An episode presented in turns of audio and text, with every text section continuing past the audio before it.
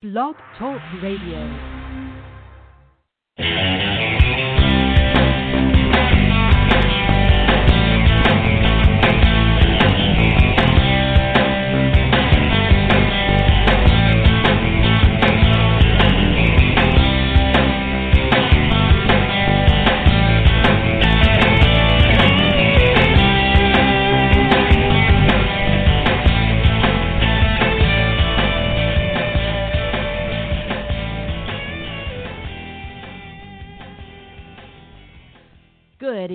Welcome once again to Madame Perry Salon, the podcast that loves you, the podcast with more celebrities than the last inauguration, and that is no joke.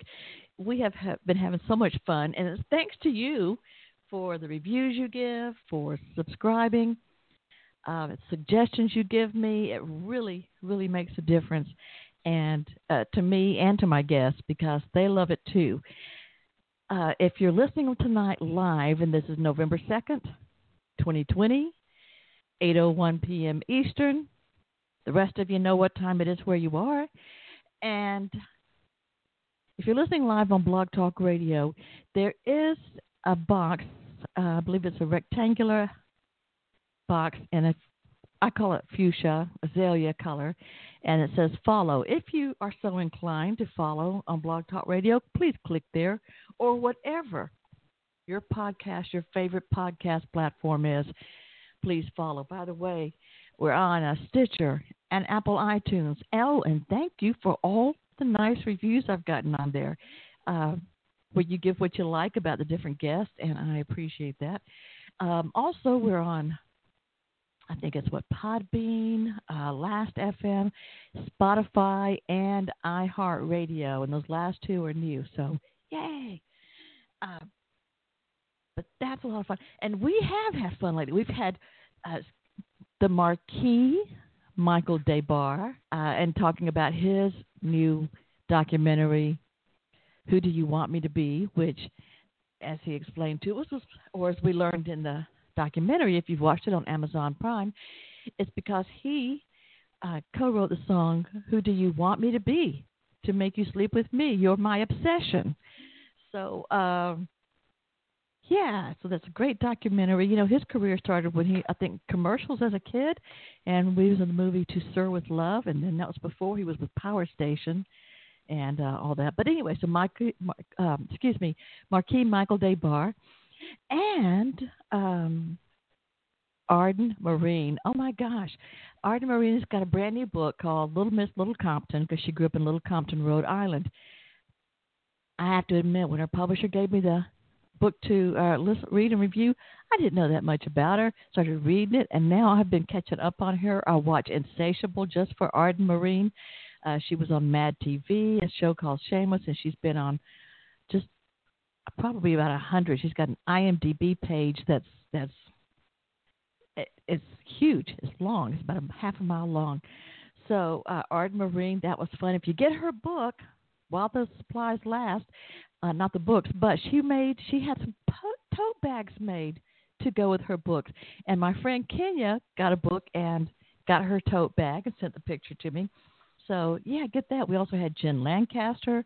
Her newest book is Welcome to the United States of Anxiety. Jen Lancaster is fantastic. Coming soon, we've got Ricky Byrd Wednesday night, uh, night day after tomorrow, Wednesday night. Ricky Byrd, uh, former guitar player for Joan Jett and the Blackhearts. That's when he was inducted into the Rock and Roll Hall of Fame with Joan Jett and the Blackhearts. Um, he's also played with Blue Oyster Cult and several other groups, and he's been working with groups, uh, you know, since he's been in recovery for I think almost 20 years. Uh, he's been sober, and this is his second CD. He came on here with his first one, um, I think about a year and a half ago, but this one is called Sobering Times. Right now, he does spends a lot of time with people in who are in rehab facilities, and uh, he calls himself, I think, a sobriety or recovery troubadour. Anyway, so Ricky Byrd will be back here Wednesday night and just go to my Facebook page for Madame Perry Salon, and you'll see everybody that's coming up through the end of the month, and it's it's it's it's a great list. I'm very excited. Now, tonight's guest, a lot of my friends have heard me talk about this, and you might have seen me posting about it on Twitter or Instagram or Facebook, uh, just wherever I can get a minute to put it up. I have been bragging about this guest because she is fantastic. She's an award winning mystery writer, brilliant. I could go on and on, but I wanted to just start talking with her. So please welcome. It's her first time here in the Genie Bottle. Please welcome Susan Cox. Welcome. Well, this is just lovely of you to have me. Thank you so much. Well, I'm delighted. I hope you're comfortable here in the Genie bottle. I hope you've got a nice cushion to sit on. I do. It's a pink velvet one. Oh, good, good, good, good. That's the one. Uh, yeah, none of the dogs have claimed that yet, so that's good. That's very good. Um, well, I have to tell you, I think I think I might have mentioned this to you recently. You know, I've had a lot of books that I, I overcommitted myself to reading a lot of books to do reviews, and I was getting behind on them. So when I started reading your book, then I was going, you know, like, oh, I can't read this. I got to finish the other one to do my reviews. And I got, and I would sneak. It's like I was sneaking around. It was like I was cheating or something to sneak off and, and read your book in the middle of the night, like so the like they wouldn't know what I was doing because it's in the dark and I was in bed or something. And um you know, that was kind of like a sneaky little rush too. And then finally, I just had to stop everything and just finish reading it because I couldn't keep doing it in pieces because I got it. I had to know what was going on. And that was your book, uh, "The Man on the Washing Machine," which is All the. right. Uh, the Man on the Washing Machine was your first mystery novel. It won the Mystery Writers of America and Minotaur Books uh, first crime novel award. Now, I got I can't imagine how many submissions they had for this. Uh, I mean, Mystery Writers of America. That's a prestigious group. Minotaur It's- Books, Upper Impressive. Imprint. It, they get they get um, about it, it, it varies from year to year, but typically they get four or five hundred, which is you know, and they're all full length manuscripts. So it's it's a lot of work on on the part of a, a lot of writers who are hoping to to win this this um, this award. It's it's really really quite something. Susan, tell me what that was like though to to you- submit your book and then you find out that you won. You know, it was it, it's interesting. I I had um I we've talked about this a little bit before, but I, I was a full time fundraiser for nonprofit organizations uh, for many years, and you know, a lot of a lot of people who want to to be writers but can't afford to sort of give up their day job, as it were, will add two or three hours to their morning or their evening hours and, and I, I'm I'm not a very I'm not very good at that. I, I I I joke about being neither a morning or an evening a night owl. You know, I'm not a morning person nor a night owl. Um, I'm really just you know, 11 o'clock until 2 o'clock in the afternoon are my my prime my prime hours. so um, so it, it was it, it for me it just wasn't a case of being able to do it as well as work. So I gave up my job and decided to give myself a year and a half to sort of see if I could make it. You know, I'd always wanted to be a mystery writer. I'd always, and um, so that's you know that's what I decided to do. And I sent off the. I've read about the contest, which is held every year. And by the way, if any of your listeners are mystery writers um, who are unpublished, this is a wonderful, wonderful contest. It doesn't cost to enter. This year, I believe the year's contest is January 1st. So um, it's it's a huge step up for um, an unpublished mystery writer, as I was at the time. Um, when I when I won the contest, very much to my surprise, um, the prize is a, a, publishing contract. I mean, it's not a small thing, and uh, and a considerable amount of prestige too. So it's it's great. I would encourage anyone who has sort of you know aspirations in that direction to uh, to enter. I really would. Well, yeah, it it, it is a pretty prestigious. Uh, I mean, your first book, and you're with a you with Minotaur Press. I mean, that's that's a big deal. and have some money, and so it, many it people. really don't is. I mean, yeah, I mean they're, they're one of the one of the top five in New York, and it's really it's a tremendous uh, tremendous kickstart to a career. Yeah, definitely. Uh, so, how long did you have to wait? I mean, what was that like? I mean, I would be like, uh, uh, uh what what am I going to get in the mail? Is it going to be good? Is it going to be bad? Am I going to get a call? What? so. It was, you know, it's a funny thing. Having having sent the thing off, I basically forgot about it. I, I think the deadline it was then in December.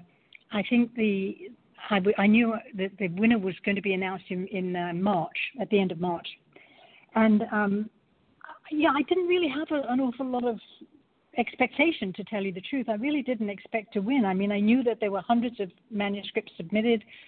I knew it would be, you know, a, a long shot at best.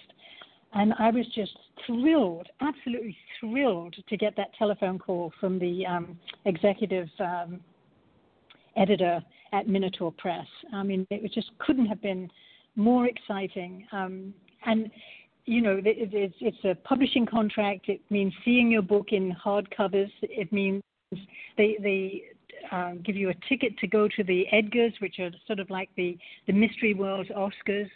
Um, mm-hmm. I, it, it was just it was a it was an absolutely wonderful experience. I can't say I can't say enough about it. It was thrill of a lifetime.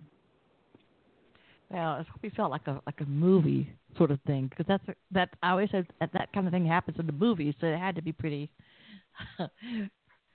pretty dreamlike. Yeah, I would it was, imagine.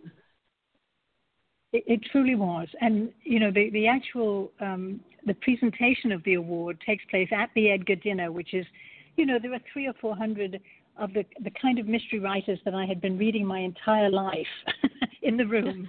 Um, wow. It was it was truly it was a thrill. It was it was a thrill, and um, of course then nowadays um, people are sort of more accustomed to sort of pretty much instantaneous publishing. Like you know we we expect that things will happen quickly, but in actual fact, uh, it usually takes the best part of a year from the acceptance to the actual seeing the actual book. Um, you know, there, there's a lot of back and forth with editors. There's the the art for the cover that has to be done. There's there was just a, a, a tremendous amount went into it, and um, I, you know, by the time I held that book in my hand, I felt as if it should weigh 500 pounds and be five feet tall. You know, I mean,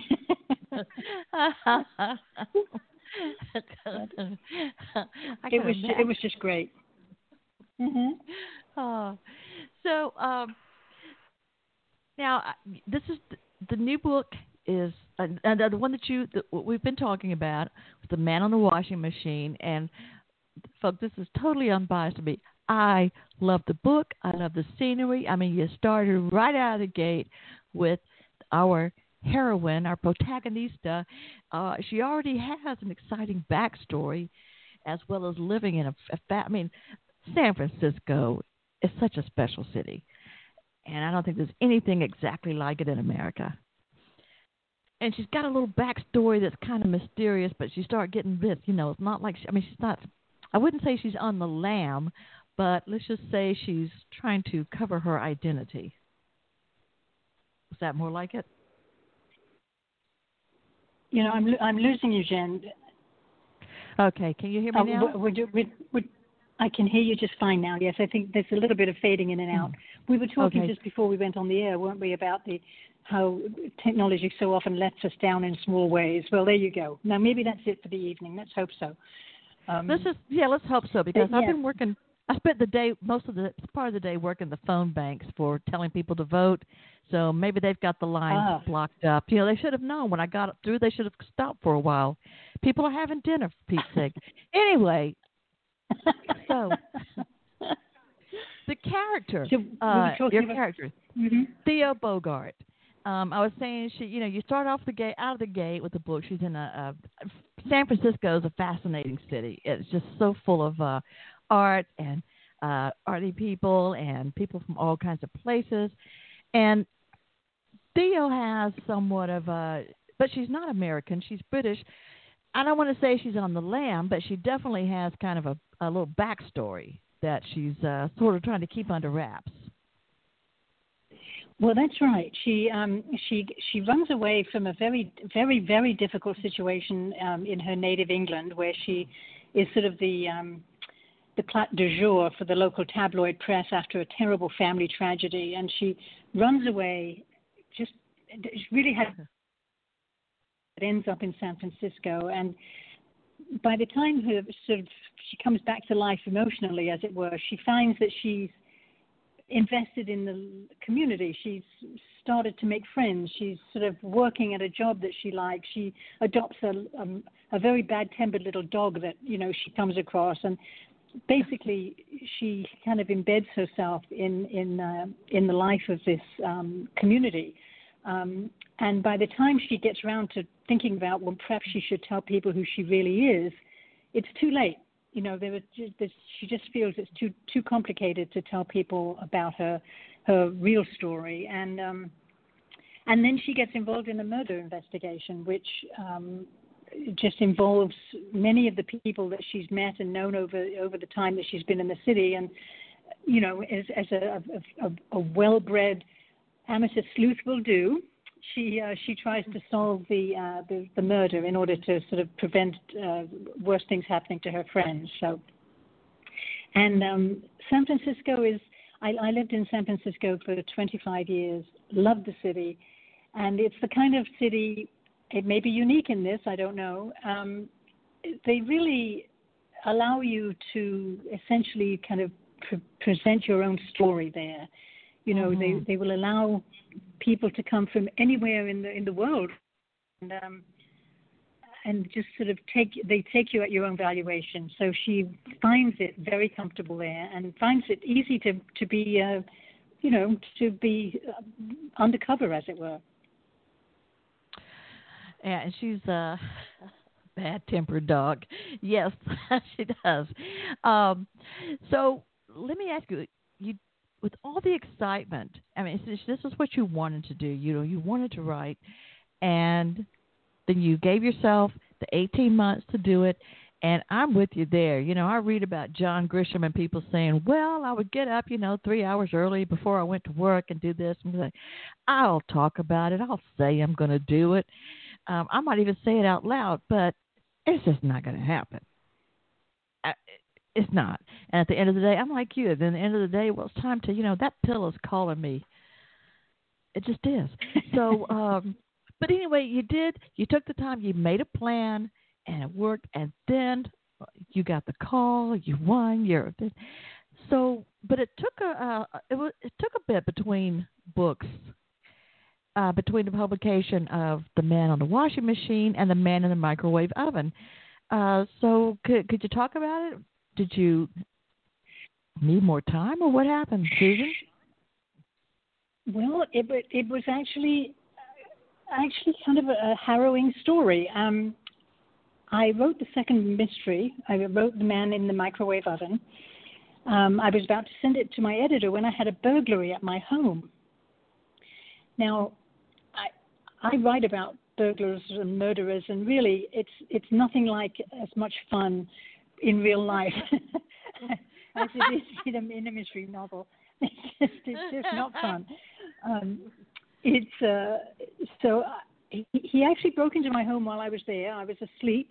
So this was a genuine cat burglar. He walked into my home, um, stole all of my electronics, my purse, my backup uh, hard drive, my um, memory stick, backup, backup, if you will. So my script my laptops, two laptops, um, and the work of nearly a decade. I mean, there were about five or six unfinished manuscripts on those laptops.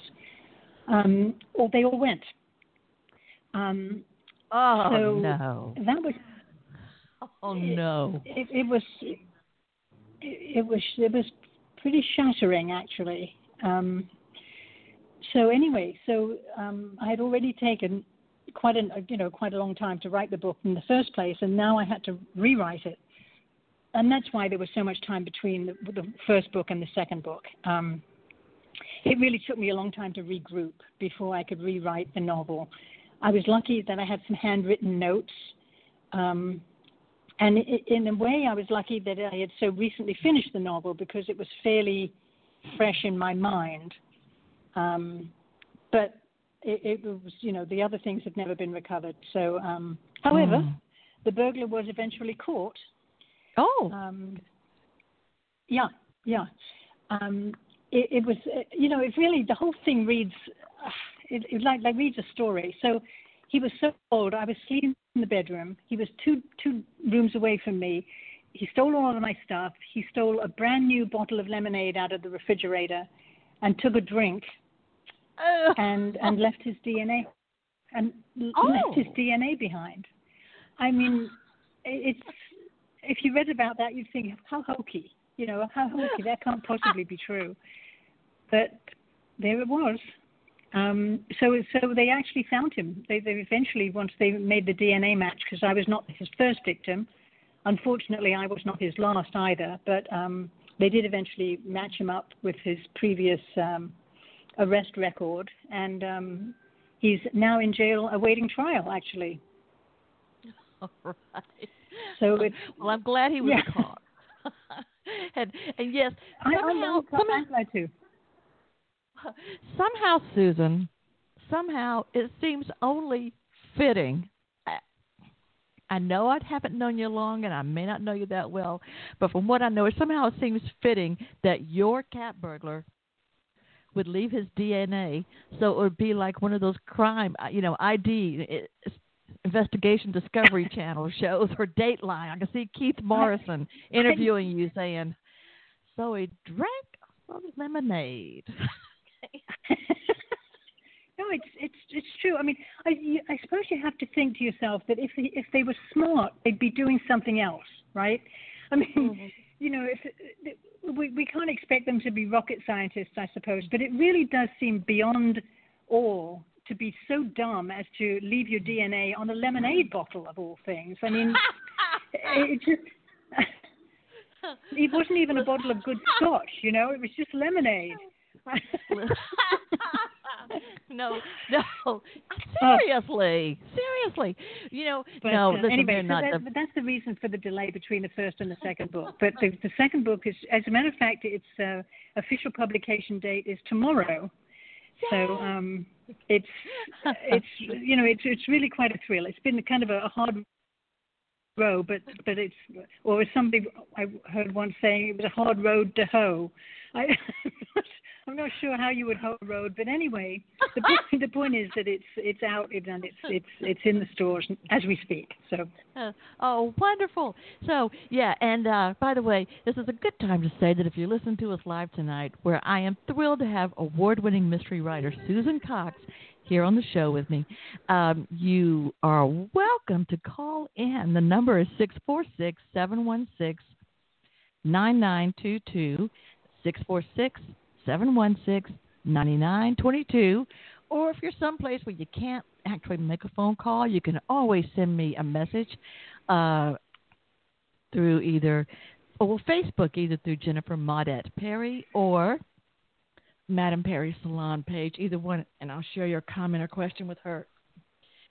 I bet you know what Modette refers to, don't you? Because it's not really my name. The Modette, M O D E T T E. Come on. You know what, Jennifer? I'm I'm losing you again. Okay. Yeah. All right. Well, I'll tell you what. We got some callers here. Uh, let's see, and I'm going to bring them on in. Would uh, hi, welcome to Madame Perry Salon. You're here with me and Susan Cox. Just introduce yourself and. Hi, my name is uh, Olga Scarapa, and I'm calling. I really enjoyed The Man in the Washing Machine, and I was wondering um, what other mystery writers uh, Susan was influenced by? Hello? Susan? Yes, hi. I'm sorry. Yes, go go right ahead. What was that? Okay, she, she I was, said she. Oh, go ahead. Say it again. I was wondering uh, what other mystery writers influenced uh, your book and how you write. I love that question because it gives me an opportunity to talk about the most wonderful, the most wonderful mystery writers. Um, I suppose the the most obvious one is Agatha Christie, who I adore, and every one of her books is like um, a masterclass in plotting. I mean, it's just oh. a wonderful, wonderful. Um, I love all of the Golden Age mysteries. I like Dorothy Sayers. I like uh, Marsh. I think that's how she pronounces her first name, Ngaio Marsh. Um, but uh, you know, the sort of slightly newer ones. I love Peter Lovesey, who is still writing, and in fact, I just finished his most recent book, and I just I love his his books. I think he's wonderful. Um, I don't know if you're familiar with Dick Francis. He's no long, he's no longer with us, unfortunately, but um, he has a background in in um, horse racing and has written or has or did write um, an absolutely wonderful taking place in the world of of racing and horse breeding and things of that type. Just he, he's just terrific as well. So um, they're, they're sort of my major, I would say, my major influences. Um, I, I I'm a Sayers yeah. fan too, and Dick Francis. I love both of them. Um, I'm not as much of a fan as mis- of mystery writers now that forgive that me, it's so t- terrifying to read them. Your your book was not terrifying no. to read. The connection is very bad for some reason. I don't know if it's my internet connection or not. But co- could you mind repeating that? Um, I enjoy your book particularly because it's not so scary. I hate being scared by what I read and your book was um, you know it, it moves along and it's it captures you but it's not terrifying the whole time which um i i cannot abide it's more like the old school of mystery so hmm, do you I agree. are you are you a fan of sue grafton or sarah paretsky I am a fan of both, as a matter of fact. Yes, I love, you know, starting with A is for, for Alibi. I think I've read all of the Sue Grafton novels, um, and Sarah Paretsky also, V.I. Warshawski. Just I love these sort of um, because they were sort of very modern in the 80s and sort of even even the late 70s, but certainly by the 1980s and the early 90s, these sort of modern, um, um, not I wouldn't say hard-boiled women, private eyes. They're not hard-boiled, but they're tough, and um, they were just really excellent. And one of the things that I kind of like about the Sue Grafton novels is that they all take place in the 1980s. So some of the problems that we face nowadays, um, like for example, now everybody has an internet connection and they can find out anything about anybody in five minutes. Everybody has a cell phone, so they're really never out of touch. Well, in the 1980s, neither of those things were true. So um, the, the stories have a, a slightly different um, a different way of, of kind of deal, dealing with problems. There's there's no way for anybody to track you because there's no, you know, they because you don't have your cell phone turned on. It, it's, it's it's very interesting and and um, um, nowadays we if we want somebody to be out of touch, they have to either forget to charge their cell phone or they have to drop it in the ocean or something. You know. Um, I was I love those writers. Mm-hmm. I love those writers because the the character of the protagonist continues through all the novels. Is Theo going to come through all your novels too? Well, bless you for asking. yes, indeed. She she she has been in the two that I've already written. She's in the one that I'm writing now. So hopefully she will continue to do to do that. I, I I'm going to have to find a way to deal with this secret life that she's been living. I think we're going to have to sort of uh, kind of somehow figure out a way to make that slowly disappear because we, you know, they become the. Yeah, I like the way that again, the details. somebody in this day and age can can really. Hmm? I love the way the details in all of those series come through gradually, so you get to know the person. And I was hoping to get to know Theo some more in your next books. Right. Well, I, yeah, so do I, Olga. And since the uh, the new book, The Man in the Microwave Oven. Now, I I understand it since you read it too, Olga. We know how the man got on the washing machine, how he got in the microwave oven. I don't know, and I and I don't want a spoiler right now. I don't want a spoiler, but we will be getting more Theo and how she handles it, and uh, I'm glad okay. you enjoy her as well. Thank you very much. Well, thank you so much for calling. Well, thank really you. appreciate you. Okay. Yeah. Goodbye. All right, we got a. Uh, thank you. That was a nice call. Um, and I have another caller here for you. Yeah, Olga, it's Okay. delightful. So let's see. Hi, welcome to Madame Perry Salon. You've been waiting a while. Thank you so much. Um, just introduce yourself and say hello to Susan Cox. Well, I'm not sure. Is um, am I the one that's on next? It's you. Okay. Well, thank you. Um, You. I lived in San Francisco for many years myself, and I'm recognizing in the book, I think local places, sort of like Macondray Lane or maybe south of uh, what is the South Market area. Susan, was Yes. w- did you model on those for your location? Because of course the house is in a very cool area with the built around a, a you know a park and a garden and so forth. Well, you know what? I um I I didn't consciously model it on anyone in one place in particular.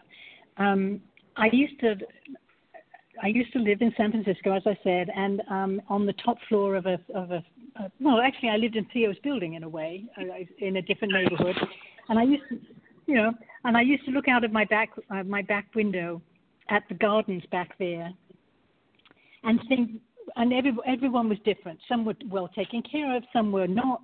You know, it was just sort of a, a patchwork, and I, I always thought how nice it would be if they were all combined into this sort of pocket park, and that so that's where the idea came from. It was really um, kind of a little bit of wishful thinking, a little bit of wishful thinking, but um, but it's certainly the kind of city. San Francisco is a city where it could happen. You know, where a place like Fabian Gardens really could occur, and I think that's partly what makes it appealing. You know, you think it could it could be real. It really could be. But you're quite Well, right to uh, to go ahead. Well, I was thinking of Macondray Lane that became famous, which is a real place, you know, up in Pacific. Yes, I guess yes. it's on Russian Hill. That was part of Mhm. the. Uh, Uh, the I mean, now missing. Yeah, for sure. Um, you already talked about the about the theft um, and how horrible that was, which it truly was. Um, this next book, which is now out, I'm ashamed to say I haven't gotten it yet, but I did certainly enjoyed the first one. I will get. I hope to get the next one. Do we? Where do we get the book now? Do we contact you directly, or do we go through Amazon? How is the book available? Or have you already talked about that? It's no, I, I haven't talked about it, but thank you for asking. I, I, that's my favorite kind of question. um, no, not not not from me directly. Uh, it is available through Amazon. It's also uh, or should be available through. In, in fact, it is available through any independent bookstore that you can name. If you walk in and ask for it, if they don't have it, they will order it for you. Um, and you know, I I love to support independent bookstores. I mean, I think they really can be the lifeblood of a community. So I'm, you know, a, a big booster of that. But they're also available on Amazon, um, and it's available as an ebook, you know, a sort of Kindle and Nook and all of those sort of things. So it's available just about every way you can imagine. It's also um, available as an Audible book, apparently. I just heard about that a couple of weeks ago. So um, there's absolutely no excuse not to have it. No excuse at all. And true. you know, I'm, I'm I'm glad you mentioned that about walking in and ordering, and I'm glad that you asked about getting the book. Uh, but as a publicist, as an entertainment publicist, I can tell you that if you do go into your favorite bookstore or call them and ask if they don't have it, they'll order it, and every time they order it, it looks good for for the publisher and for the author. It looks good, and they'll start thinking, you know, maybe we should stock these. You know, maybe we should put these up front. You know, people are asking about it, so that's good. So thank you for asking that. Yeah, no, um, that's absolutely right. And and not that I'm trying to do myself out of a sale here, but um, that the same is true of libraries. If you go to your local library and say, "Do you have it?" and if they say no, say, "Will you order it?" Then they will also put it on. They will put it on their um, their list. So um, you really can, you know, you have a lot of options if uh, you know if if you want to do that. And you have a lot of power to help your favorite authors that way. You've got the power. So, okay. All right. Well, thank you so much for calling and asking questions for Susan and asking about buying. I can't I can't wait to start it either. So you're welcome, and thank you. You're I look welcome. forward to reading it, Susan. Bye bye. All right, bye bye. All right, that was that was a good call too. Um, so I got a couple more calls waiting for you here, and let me just say, we were talking about how dumb your burglar was about you know drinking, leaving his DNA somewhere. You know, I believe I told you a few weeks ago. I know dumb criminals. I'm related to them. I come from a family of dumb criminals. Once this was, of course, this was back before social media and and, and internet and stuff. And uh, one of my brothers was in jail, and the the building, the um, stories high. So he did this old thing of you know not taking the sheets, knotting them up, lowering them down, and got the other brother asked the youngest brother if he would get him a six pack of beer and tie it on the end so that him and his cellmates could have beer, right? So he could pull it up. so he does. He goes and buys it, gets it on there, you know, and and he's pulling it up. Of course, by the time it gets there, somebody's there. Like it never occurs to him how many win- if he's sitting it out a window, how many windows it's going to pass going up, and how many people are sitting by a window just typing away, and just kind of in their peripheral vision, getting seeing something go by. Go, was that a Nah, it couldn't have been. Then somebody that looked like a six pack of beer. Go, you know, like nobody's going to see it and figure that out. So of course, by the time they got it there, I don't think they even got one open before somebody. There's your dumb criminal I love story. that. too. That's great. so, Well, all may, right. maybe not, but but very very resourceful. Very resourceful. yeah, really. Yeah, they'll never see it. All right. Uh, you got several calls here, so I'm going to start moving on through, Susan. Uh, hi, this is Madame Perry Salon. Thanks for calling. You're here with me and Susan Cox. So just introduce yourself. Say hello to Susan. And Hello? I'm t- hi, hi there. Hi. Oh, hi. Wasn't sure if it was my turn. Hi. Um, Hi. My name is uh, Maura Maura Black, and I've read Susan's first book, and I loved it.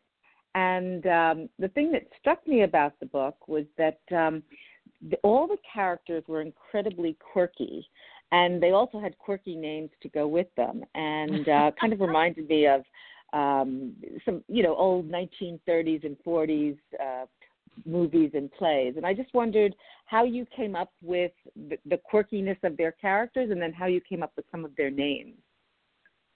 oh, I don't think I've been asked that before. I like that question. Um, well, interesting. All right. I, I will just I will just say that for some of the names, um, they were, I was actually okay. Let me let me go back about 20 years. Remember that I had this book um, under sort of I had been working on the book for a long time, and um, part of it was actually a, a thesis project. I, I oh, that's a very complicated story, but I took a master's degree in creative writing, an MFW, MFW. What do they call it?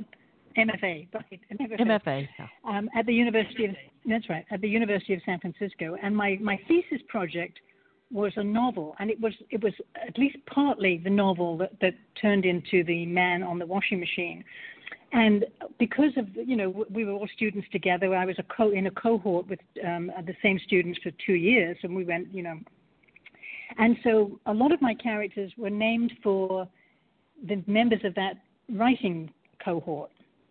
So, for example, uh, Inspector Licklighter's name was one of my um, colleagues in this class.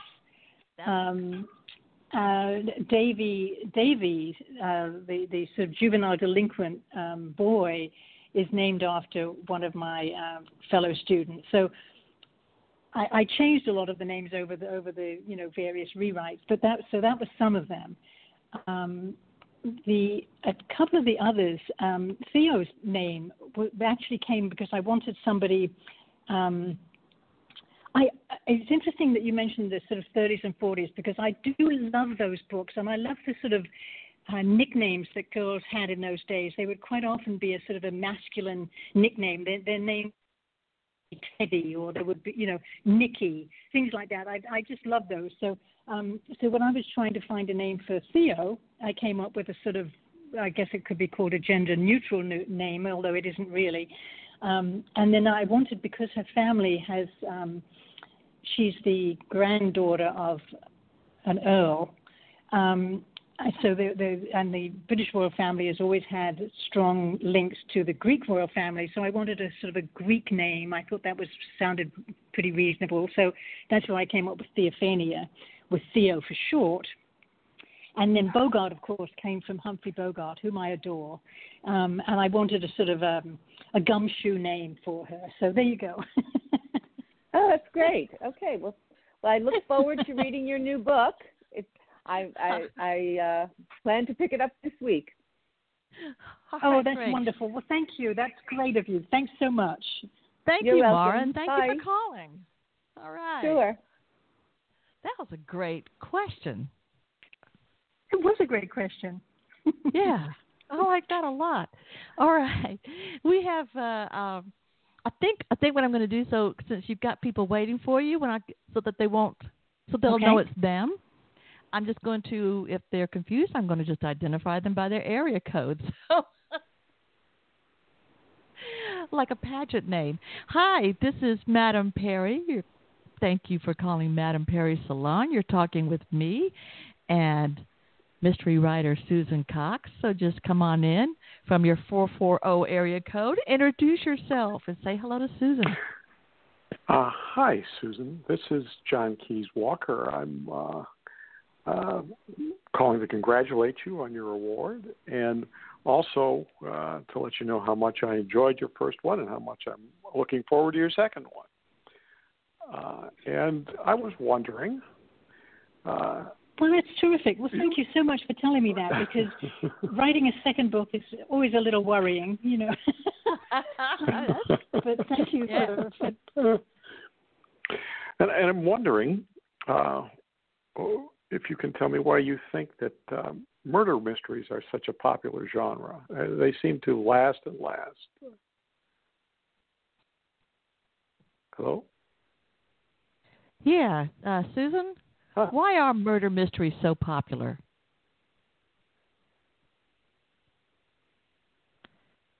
Can you still hear me? I think, I think Susan's had some difficulty with her internet, Oh. uh, Mr. Walker. So, okay, and she just dropped, but I'm sure she's going to Oh. call back in. Um, Okay. so, if you will do something for me while I wait for her to call back in, can you give me Sure. 45 seconds and stay Sure. with me? All right, I'm going to mute you and be back in 45. Thank you. Sure. And uh, so while we wait to get uh, award winning mystery writer Susan Cox back on the line, got a little message from someone whose voice you may recognize. I mean, the world has gone crazy, right? I mean, this whole pandemic. I, I I don't even know if I'm coming or going anymore. You know what I mean? But the one thing during the pandemic that I found out, right, that was a good thing, was the Madame Perry Salon. I mean, this podcast, right?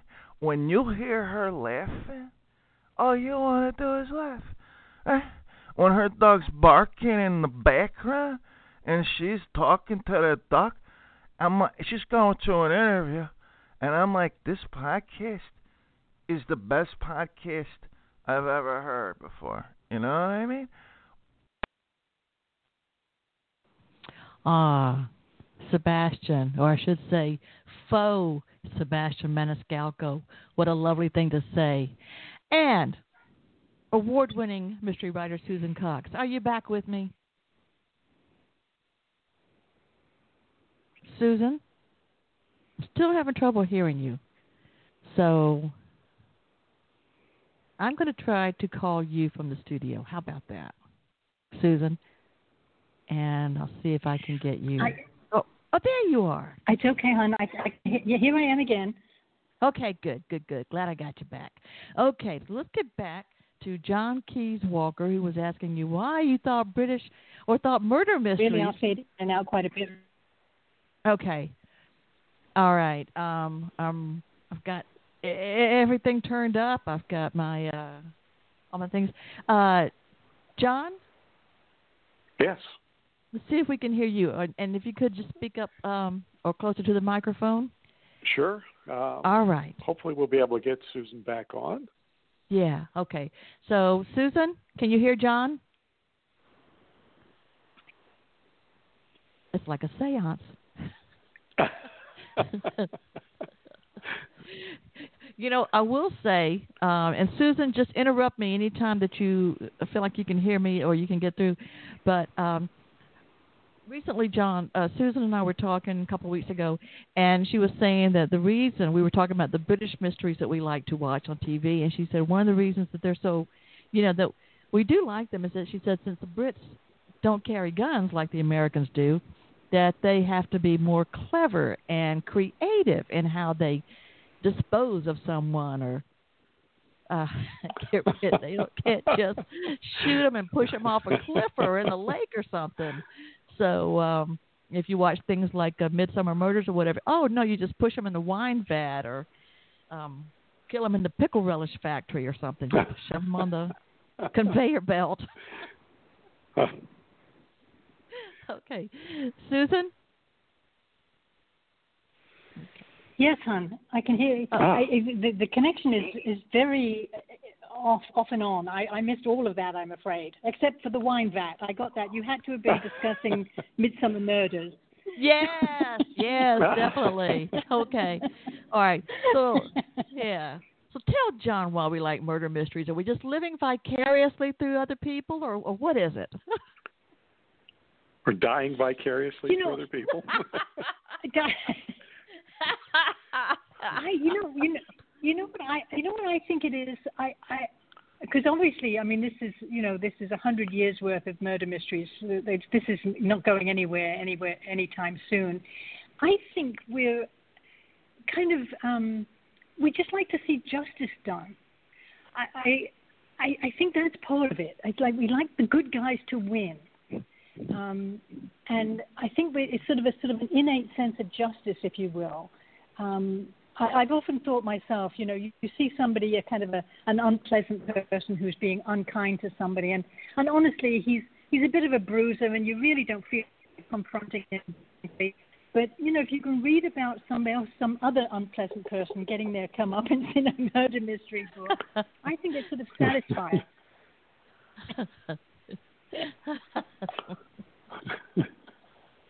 okay, you have your reason. I'll have mine. Because whenever you think about somebody, you, I, I, well, never mind about the vicariousness. Go ahead, folks. Susan, uh, John, anything? Well, I, I was just thinking uh, probably what you were thinking uh, that uh, it allowed our dark sides to come out a little a little bit more. It's not about the justice; it's about uh, living vicariously through the, the the dark side that we all possibly have, but uh, never act Oh. upon. And so we get to read about that. Uh, Mm-hmm. Oh, John, oh, you so sound you're like a you're writer. seeing. what what's that? I said you either sound like a writer or a psychologist, or both. well, you want you want the truth? Sure. The truth is that Absolutely. Uh, I, I won the Mystery Writers of America Minotaur Award the year after Sue did, and we know each other. oh, Okay, fantastic. But we've Well, never not only discussed that- uh, the motivations for our work before. fantastic. No, that's true. But but but John's but John's books take place in the British Virgin Islands, so there's a there's a very different but very important um, setting um, difference there. Um, and I, I'm going to mention it because I know John won't, but his first was called um, Sun, Sand, Murder. And his second was Beach, Breeze, and Bloodshed. Um, and I, they're a terrific read. T- t- terrific read. Two titles that I did not select, by the way. My book had my books had different titles. And did Susan? Did your your books have? Uh, were they the original titles? The I mean, they're very unique titles. Uh, they're very uh, Mhm. memorable. But uh, is that what you started out with? You know, that's an interesting question. Um, I yes, I- I- the, the short answer is yes. Um, when I presented it to um, Minotaur as part of the contest, the first one was called "The Man on the Washing Machine," but I also have to say that I had had six or seven other titles prior to that. You know, of my own devising. It, it, it had been Murder Among Friends, it had been Love's Labour's Lost. I mean, it had been any number of things. But yes, the, uh, the, the, but the Man on the Washing Machine, for whatever reason, struck their fancy. And by the time I was about to write the second one, I don't know why, I just thought of the microwave oven as a sort of a, a sinister kind of follow up to the washing machine appliance series. so, Mr. But, but, But, so, I'm laughing because I'm not laughing at the. I'm laughing because it's brilliant. Well, you know, I, I'm having the devil of a job coming up with a third sinister appliance. So if anybody's got any ideas, that would be great. But John, um, so your your your your title, not your. Part, my titles are not my titles. No, uh, uh, my titles were actually uh, named originally planned to be uh, the translations of the Spanish names of the British Virgin Islands. The first uh, book took place on the island of Anegada, which translates the drowned land, uh, and uh, the publisher turned it into hmm. uh, Sun Sand Murder. And my second uh, book took place in Virgin Gorda, which translates from the Spanish to be The Fat Virgin. Uh, and that was going to be the title, uh, and they turned that into Beach Breeze Bloodshed. So, uh, huh. all right. Well, well, that's great. Well, John, well, I, John, I, look me up. Go ahead, Susan. No, I, I was just going to say I actually like your titles better, John. so there you go. I do too. Although yeah. you know, I, I think a lot, a lot of writers will say this though that that it's almost more difficult than writing the book is coming up with a good title. Um, it's it's just very complicated, and then when you have found one that you think is wonderful, you Google it and find out that nine other people have used it already. Um, yes. Which yes. is okay because uh, titles are not copyrighted, as we know now, as I learned. Mm-hmm. I, I loved my Murder Among Friends. I thought that was just a, a suitably sinister, and I, I just thought I was. Uh-huh. But then I realized that several other people had used it before, and I, I, I went off the idea. But um, so it, it can be it can be really difficult. I have to say. All right, and John, please. Uh, I, I guess this is probably your first time listening to Madame Perry Salon and visiting here. Um, thank you for checking it out. It's because of Susan so you know it wasn't a beauty place, it wasn't a spa. It's based on the cultural salons of the past, where I, there's a patroness oh. of the arts. And one of my first guests, when mm-hmm. I was a mm-hmm. blog, went back and told everyone, "I've been there. It looks like the inside of Jeannie's bottle." And then so the Jeannie thing stuck with several guests who would come in and go, "Oh, Moroccan design," you know. So oh. yeah, that's great. So yeah, look me up on Facebook, oh, tell or somewhere. Tell me about your books. Yeah. and. Uh, and, and, and listen again. And I've and so uh, I've got another caller that's been waiting a long time for you, and uh, and we'll look forward, John, to uh, reading Susan's next book, which I think is the Man in the Food Processor. I'm not sure, yeah. but don't quote me. Suitably sinister there. Yeah. Suitably sinister. That's right. okay. Well, good good so, luck with the new one, Susan. All right. Thank you, John. Thank you. Thanks very much. Thank you. Thanks for calling, John. Oh, that was Take fun. Care. Hi, welcome to Madame Perry Salon. This is Madame Perry. Thank you so much. You've waited so long. Thank you. And to just please introduce yourself and say hello to Susan Cox. Hi. Um, Madam Hi Perry, there. is it my turn? It is your turn, and you can call me Jan or Jennifer. You don't have to call me Madam. But yes, it is your turn. Thank you so, for being so patient and waiting. I hope we entertained well, you. Been very entertained, thank you. And hello, Sue. Um, I'm Jane Hi. Fowler. I live I live in San Mateo, a suburb of San Francisco, and my question has sort of just been answered. Uh, I know you're reprising Theo in your next book, and I'm glad about that because she's a charming protagonist, and I'm looking forward to getting to know her better. My question was going to be in addition to reprising her, are you going to run through kitchen appliances? Um, yeah, Jane, I'm sorry. I, I again, I, I'm having terrible tr- trouble with the connection. Would you mind repeating all of that? okay.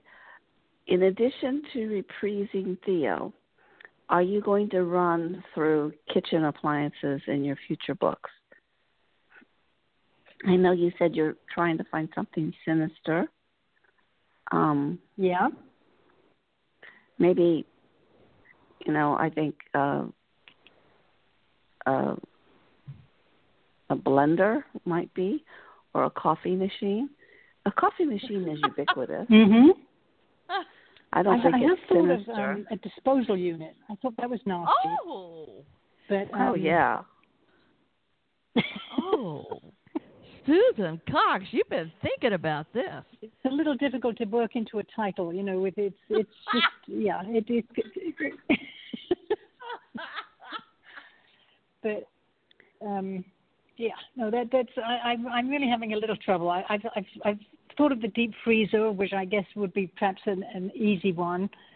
Um, but, uh, but I'm still working on it. Still working on it. Well, if I think of anything, I'll let you know. oh, I wish you would. I wish you would. It's lovely to hear your voice. Well, I can't wait to read your book. I have it on pre-order for my Oh, Kindle, good. and when when they do that, they just pop up on the day of publication. So it should pop in Oh, that's- tomorrow, Nice. and I'm excited. Tomorrow, that's right. Tomorrow's Well, thank you for that. I You really know. do. It's hopefully the second best thing that's going to happen tomorrow. Oh, yeah. oh well Yes, stated. And Miss Fowler, please tell me your first name again. Jane. Jane. Okay, Jane. Jane Fowler. Hmm. Okay. Yeah. Mhm. All right. So, uh, yeah, I'm old enough to have heard all the good bands live, so I have trouble hearing sometimes. But anyway, but Jane. Uh, so Jane, yeah, hopefully that'll be the, our second piece of good news for tomorrow, right? That's right. I mean, at 8:30 tomorrow, I'm going to be working the phone banks again, just in case they've got us in, just in case anybody's hasn't voted or slacking off. So, uh, yeah, you that'll find be a that big hard? Do you find that hard Uh, to call people? Well, they they they pretty much ha it, it's, it's a nice system. You just sit there and they just call them and the list and it, it's it's very scientific. They've got the people and if they we uh, everything is right in front of you and uh on the screen what to say. And the thing is, they said at the very end you say this is paid for by the the Democratic Committee for whatever, and they go, but people will think we're getting paid. Then what do you say to that? And somebody said, well, don't worry, that's the last. I've, I've never gotten that far. I've been doing this a long time, so usually by then people, you know, okay, okay, okay, gotta go. So that was all bad. Oh, yeah. I haven't I haven't volunteered to do it because I personally hate to get those kinds of phone calls. And I think if I hate Hmm. to get them, I shouldn't be making them. yeah. Yeah, it, it, well, it, it kind of depends. I mean, I, I, I've, I also feel I, I'm ambivalent. I, I've, I've had some, however, I've had some irritating phone calls of, of that type, but I've also had some really interesting conversations with people who called. Um, so you know, it's it's kind of a crapshoot. One, you know, it's kind of a six of one, half a dozen of the other for me. I'm I'm okay with it. I, I quite often have enjoyed the conversation. So it's you know, like I said, six of one, half a dozen of the other. Yeah, but that's I true. don't And I've had, answer the call. but you know they called, so you know, and you didn't forget to vote, did you?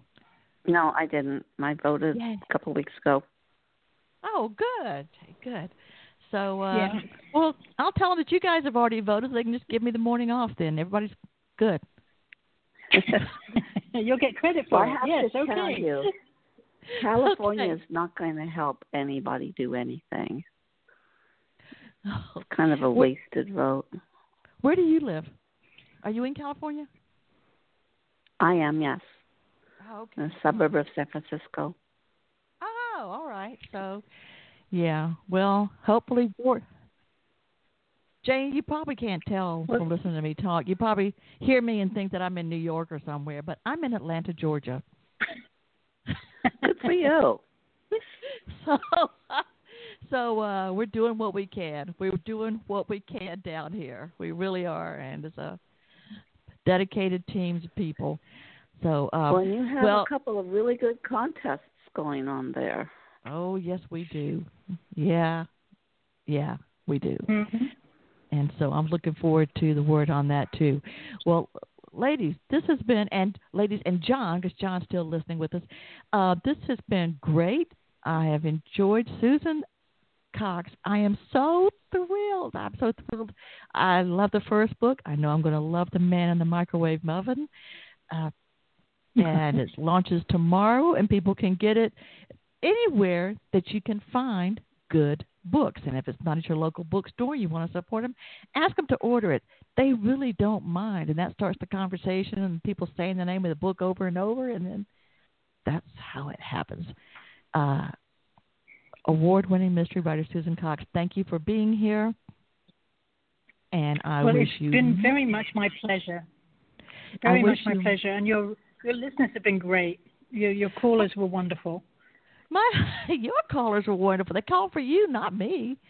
So, uh, but thank you very much. No, my audience, and a lot of people will listen later and um, later, and then they'll leave messages. My audience, my listeners tend to be very warm, very intelligent, very fun people, and often if they don't know about somebody or somebody that's going to be on the show or a subject, they'll go and find out more than what I know before they come and listen, and then they'll send me messages about it. So I am very, very lucky, very blessed there indeed. So thank you so much.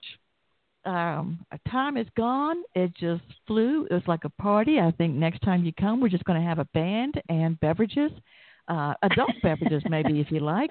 That sounds like a great idea. I love it. And then I think we'll swing. So in in thinking about, like Jane said, uh, with the other news we may have tomorrow, I think we're going to go positive, and uh, I think John is still with us here, and I'm going. That's where I'm going to end with this song called "Every."